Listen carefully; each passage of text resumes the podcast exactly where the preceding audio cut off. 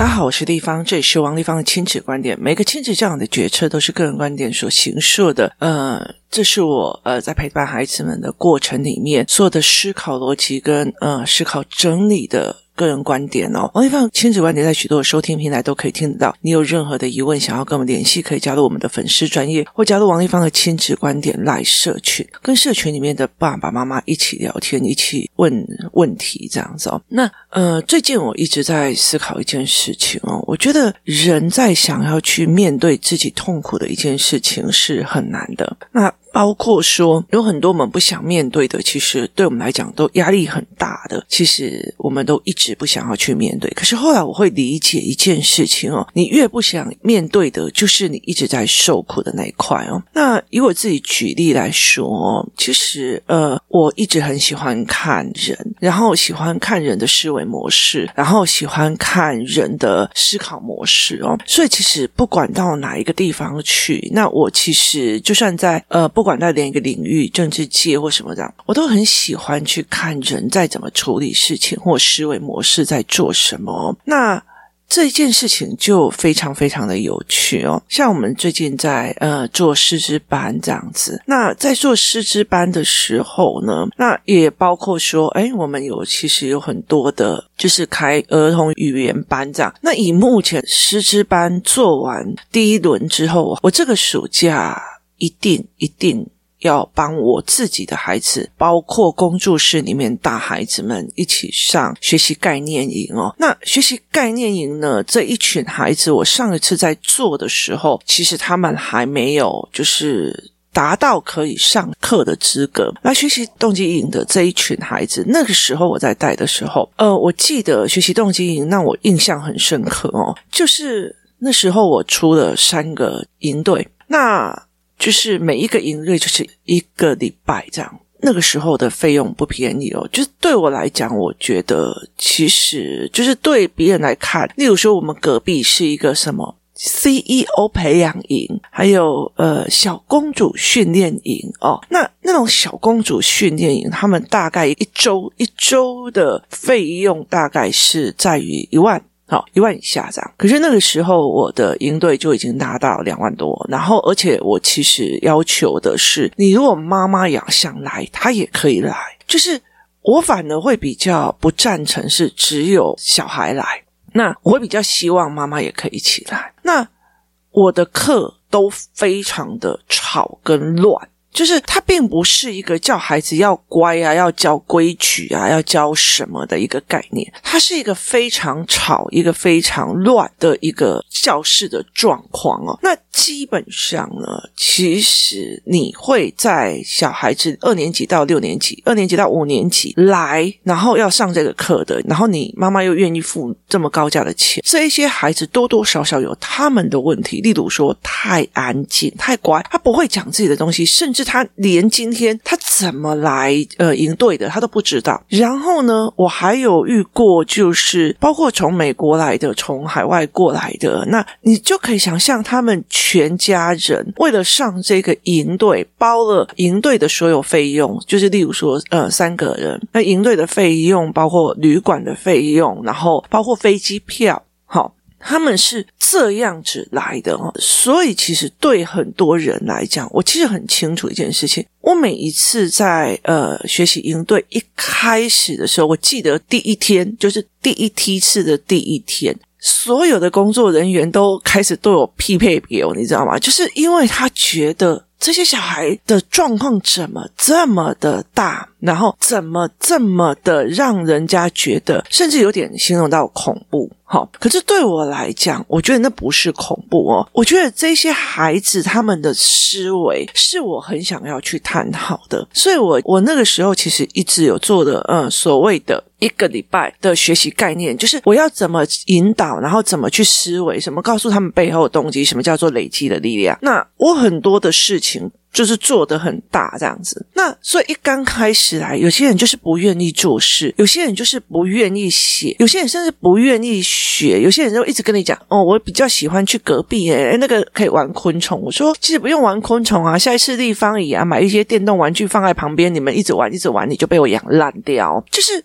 其实是这样子。可是其实以现在我目前来看的话，我会觉得学习动机引必须还要再加一个礼拜。加一个礼拜的一个原因就是，其实包括累积的概念，或者是包括长期有利、短期有利，很多的思维模式必须要再精进。为什么？因为其实学习动机引它是在讲我读书的时候的累加跟累进，可是问题在于是。很多的概念，其实，在 AI 的这一个状况里面，你要去因应，就是其实这个数学它其实有另一个思考法，或者是呃有利的跟有害的，或者是怎么去看学科的这个角度，应该要给。要不然，我觉得说，哎，我知道学习很重要，我知道知识很重要，可是我自己又开始会觉得 AI 都可以帮我决定啊，或者是呃 AI 可以帮我怎么样？好，那我怎么去让孩子知道 AI 的逻辑理论？他如果没有逻辑，你真的可以愿意去思维吗？所以学习动机引它其实后面还有很多，什么叫做短期有利，什么叫长期有利？那很多的概念必须要重跑这样子。可是你知道吗？会怕的哦。第一天来的时候，那个所有小孩的状况跟最后一天它是差很多的。那最后一天哦，你真的还要去呃去跟家长聊这个孩子是什么样的状况。我看到有小孩几乎都不讲话，然后你问他什么他都不懂。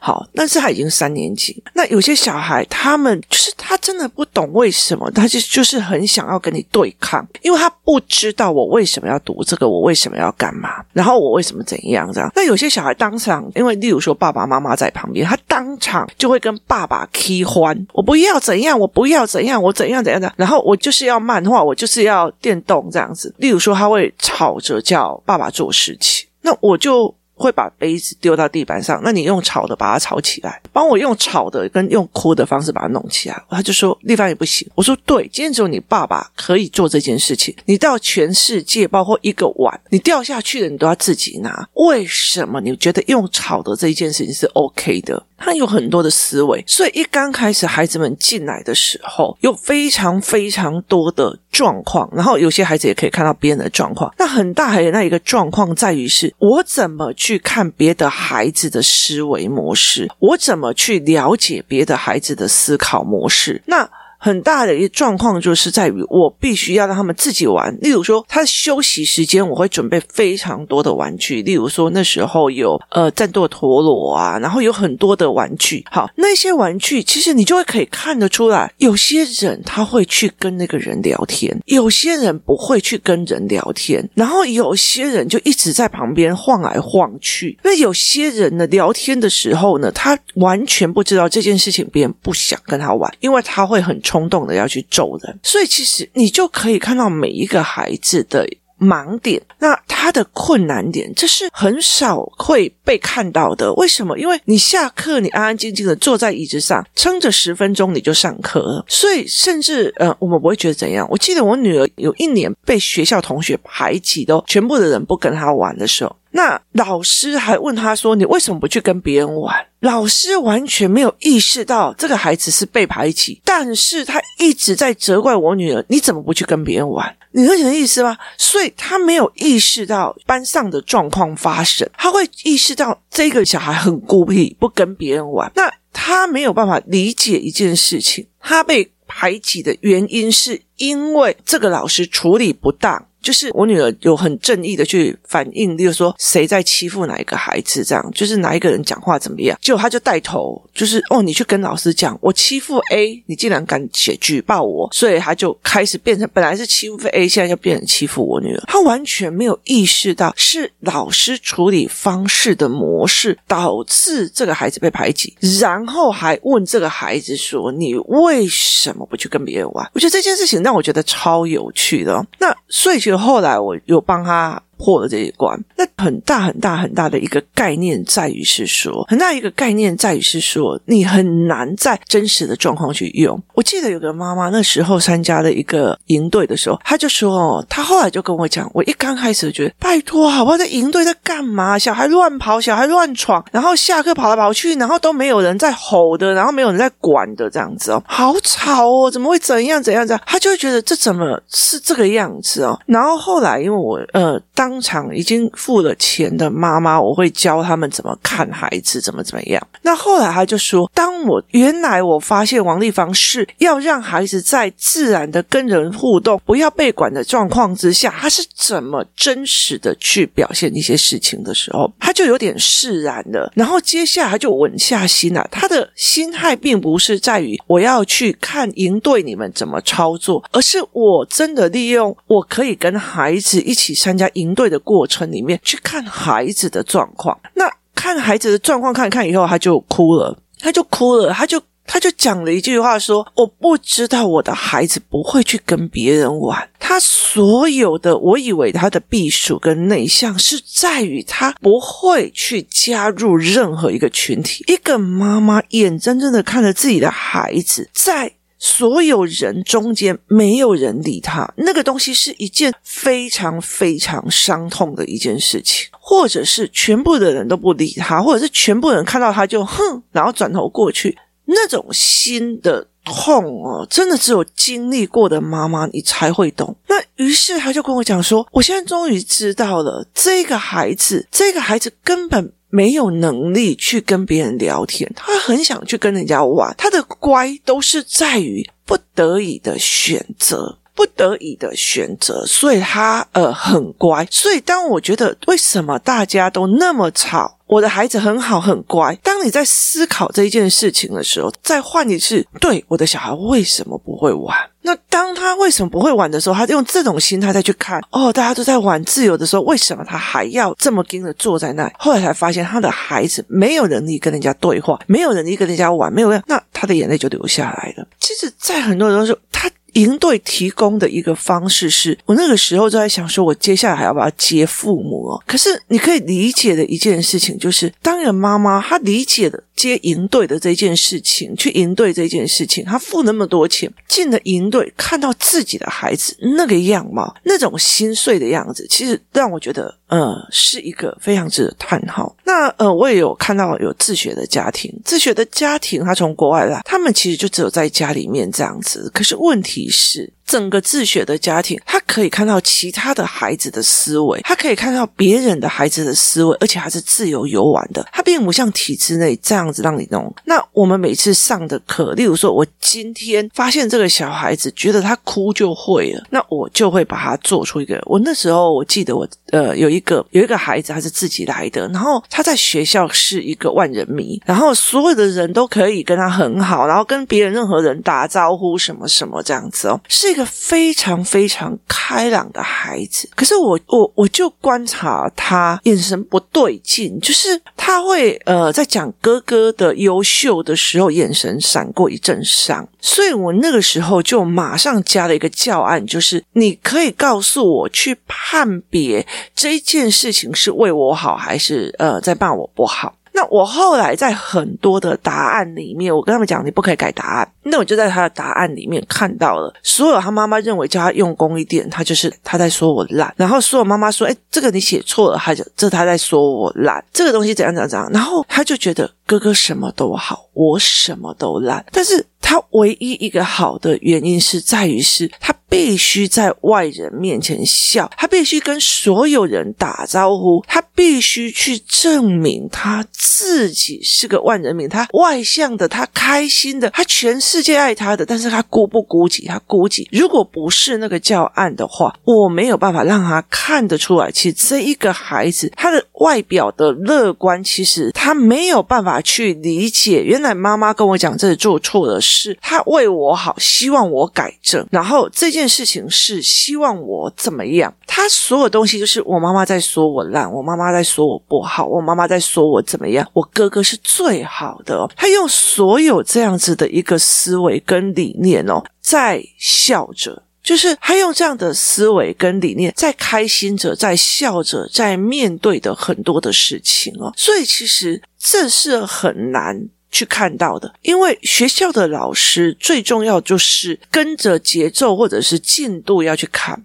你知道很多的老师哦，下课都在忙着赶快批改作业，他们有非常多的行政哦，所以其实对孩子的观察或思维哦，他们其实没有那么大的一个时间的，那么多的时间。那我们的呃老师的比例有一比二十七，那。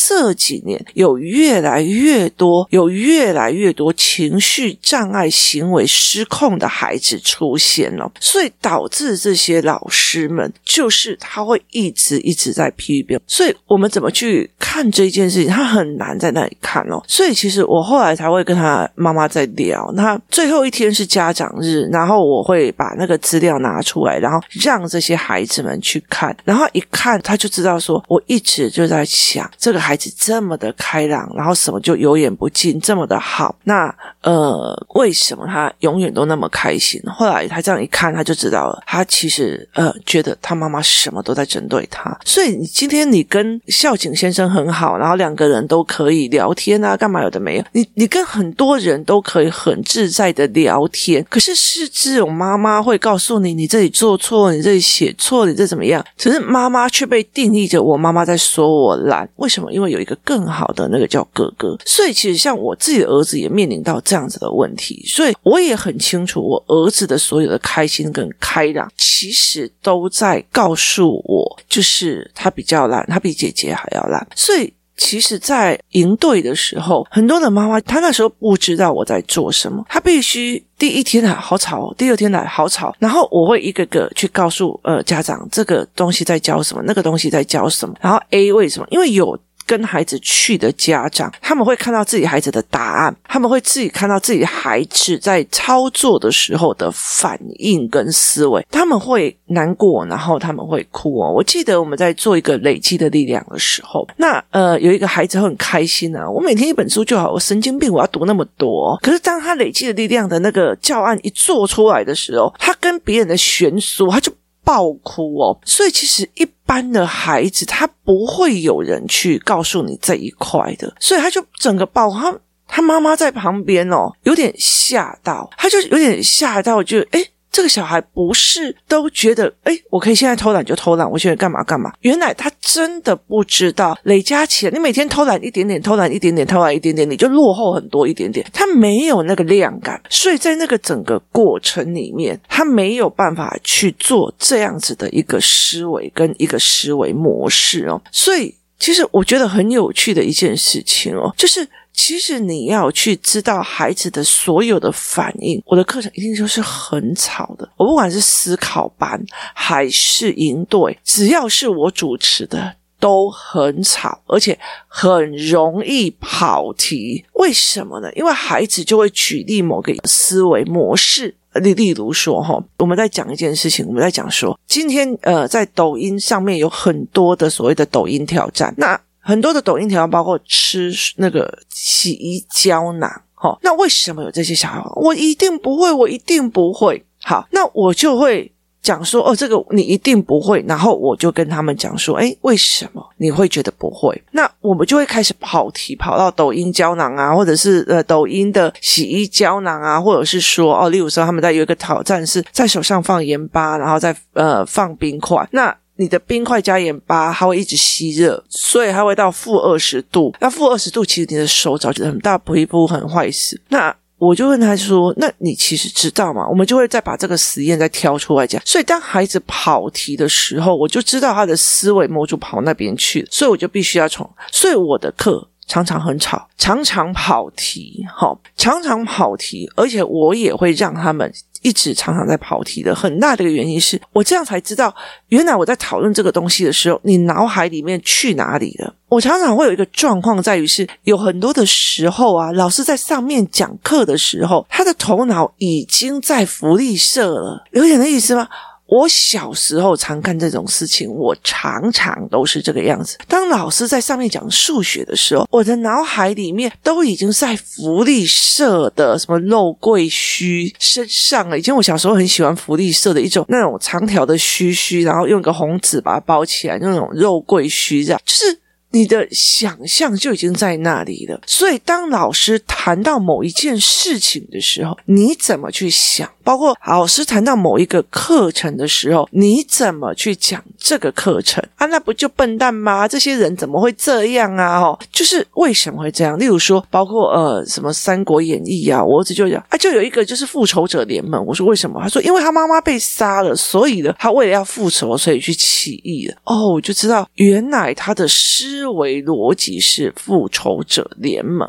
哦，他的思维逻辑是复仇者联盟，那我才会知道说，哦，他的想象会想到哪里去，然后找了有哪一些缺失或哪一些状况，那我才有办法，我才有办法再做一个教案去帮忙。所以我就很很有趣的是哦，呃，营队这样子，第一天我准备了，例如说，呃，上下午，然后我准备了十五的教案，然后包括呃器材配备这样子，可是。到最后，小孩子们上完的时候，上完那一个礼拜哦，我可能已经上完了二十五个教案。为什么？因为他们聊的，他们自在聊的，那我就会把这个教案拿出来给他们看。我甚至会拿影片来佐证。来影片来佐证他的思维模式有不一样哦。那我常常我很喜欢一直了解小孩的思维模式，去看什么，然后每一句话去思维他的逻辑或什么。例如说，昨天我们工作室的小孩去吃饭，就是他们下课以后我就接他们，然后我们去吃饭。那我们在吃饭的过程里面哦，我儿子就讲了一句话：“诶，某某某，你还在剥虾头哦？你看哦，我。”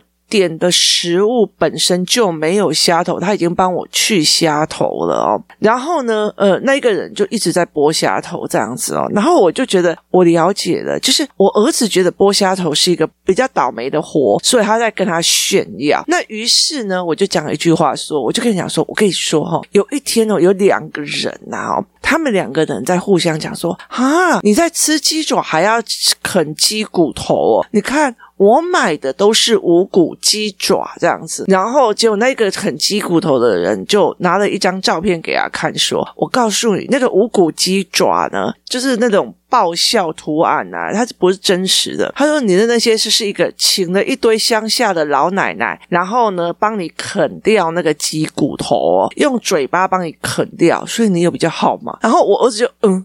然后他们全部就笑起来，就说：“那你有可能你那个虾头是用别人用脚把它掰掉的，那你就会理解说，那你这样符合成本吗？所以其实他们遵循的一个价值说，你要呃剥虾头比较倒霉，跟。”后来去了解，对，他鸡爪那个骨头不见了，他到底是用什么方式让它不见的？那你没有了解嘛？那个虾头去哪里了？做了什么？那基本上有很多人其实会把那个虾头拿来去熬它，然后因为他们知道，就是有些人，例如说你在做那个呃凤梨虾球的时候。你不可能要虾头，所以很多人都把虾头拿下来去熬汤啊，或去做什么，所以这才是一个值得去思考的一个部分哦。所以就是孩子们会很吵，每个吵里面所讲出来的话，又会变成下一个教案或多出来的教案，这才一个思维的一个概念哦。可是其实它很难落实在一般的课堂里面，所以这才是连我自己都现在想到说哦。对，我现在这群高年级的孩子们，当初没有上到这一系列，所以我想要在寒假帮这一群孩子开一个系列哦。然后，因为工作室的小孩比较少，所以我们会呃另外外招其他的孩子，但是。真的，我只要想到又要重来一次，我心里就觉得好好害怕。不知道又有多少有趣的思维，或者小孩这几年所不一样的思考模式，然后要跟我们相遇，然后要去面对跟处理哦。但是其实我觉得人这就是这样子，你越觉得很不舒服的地方，那就是你最增长的东西哦。你不喜欢没错，可是当你进去，然后去思考，去把它破关的时候，你从中得到的增长，其实比。你在所谓的所谓的那种温暖区，然后舒适区增长的东西更多。那今天谢谢大家收听，我们明天见。